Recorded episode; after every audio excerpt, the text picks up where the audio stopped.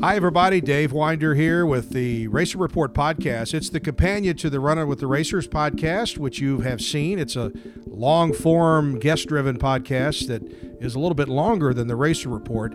Uh, you're going to enjoy the Racer Report. This is our third edition, and it's shorter and event-driven and recorded in the moment uh, at places that I happen to be, which today is in Saint Louis at the Missouri Valley Conference Championships. State Farm Arch Madness begins tomorrow, and we're really looking forward to the Racers taking on Valparaiso at six o'clock. Of course, you can find all of our podcasts on go racers dot com. Just click on the multimedia drop-down menu and click on Racers Podcast Central, and you could also find us on Apple, Spotify, and SoundCloud. We came up yesterday with the team, got here about six o'clock, and then today was a day for a couple of practices, one at a local high school, and then the other in the Enterprise Center, which each team is getting forty minutes to get some shots up at the Enterprise Center today. The Racers take on the Valparaiso Beacons for a third time this season tomorrow night. Of course, the first two games went to overtime, and Murray State won both, including the Sunday game, seventy-seven seventy-six at the C F S B Center on the final game of the regular season.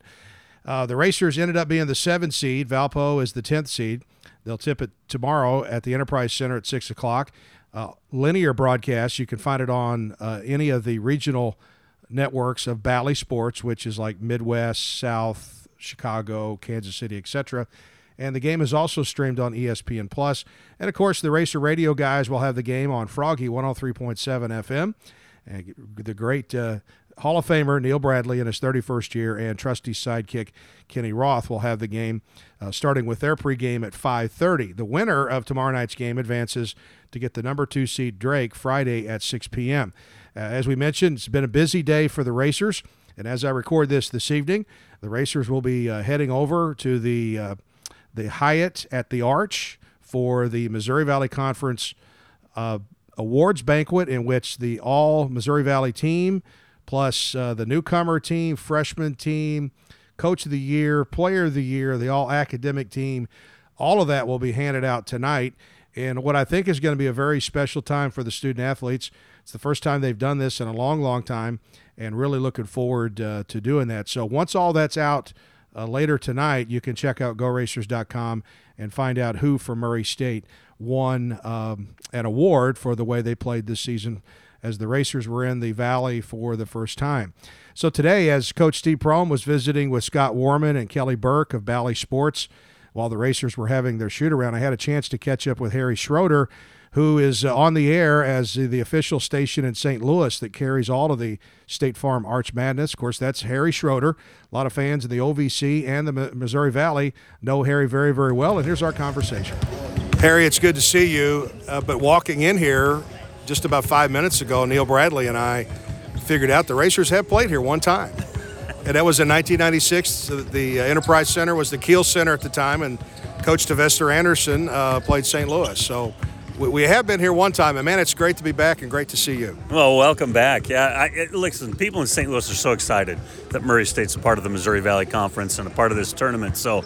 And, of course, we're good friends, so it's good to have you in town. Yeah, it's, it certainly is. Anytime I can come to baseball heaven, I I love to do that. Just driving past Busch Stadium this morning, I'm like, I can't wait for the season and um, and just get into some Cardinal baseball. But, um, you know, this is kind of the culmination of the whole season. The the Racer family and Racer Nation has been waiting to, to get to this point with men's basketball. And I don't know that our, our fans – Uh, know everything about the tournament, but it's the it's the forty-fourth, it's the thirty-third in Saint Louis, it's the twenty-seventh in this arena. Um, there's there's no conference team that's in Saint Louis, but the Saint Louis area loves this this tournament and loves this league. Yeah, this area does, and, and we always, I always think about this, and I'm glad you guys are part of the family now. We've always thought about this tournament as being like a family reunion. The people come from now the twelve different schools and twelve different communities, and, and yeah, the Saint Louis folks love this tournament, and, and they support it, and it's such a great opportunity to really launch March Madness. So looking at this tournament, you know, the Racers got in as the seven. We, we had a chance to get uh, six, but Missouri State went on the road and beat Indiana State. Uh, so the Racers are seven, going to play Valparaiso for the third time. Uh, we were joking, uh, I was joking with Brandon Vickery, the, the S I D from Valpo, hey, why don't we just cut to the chase and play overtime tomorrow there. night? Yeah, just just start zero zero for five minutes and be done with it. Listen, I, people don't know, the Saint Louis folks may or may not know this, but Murray State knows how to win tournament basketball games. I've been around you guys enough to know that this is a team that, Uh, albeit a lot of new players, this is a program that knows how to win in March. And so I don't think this team should be overlooked by anybody. Well, we're, we're going to tee it up tomorrow night at six o'clock and, and find out. Uh, the, the, we, we mentioned, you know, Valpo, the, the two overtime games is only the third time that Murray State's played back-to-back overtime games against someone. In records, I can get back to nineteen eighty-three. Unfortunately, I can't go back any further than that. Uh, but the last time it happened was in two thousand seven against Tennessee State. So if we had a, a third overtime game tomorrow night, that would be that would be just incredible. So let's talk a little bit about the the way this tournament might go. Um, the the Drake Bradley game on Sunday was absolute off the chart. There was almost eleven thousand people at Carver Arena in, in, in Peoria. Bradley got them, I think, by twelve. Um, I still think maybe Drake is the favorite to me. Yeah, I, I've picked Bradley already, and maybe that's just because yeah. I love chalk. you know, uh, they're just so big and physical up front. Those three, six, nine guys, and then you throw Deshaun Henry in there, uh, you know, the bench player of the year in the league, and he's six foot six. Their guards are talented. I just think they have too many weapons.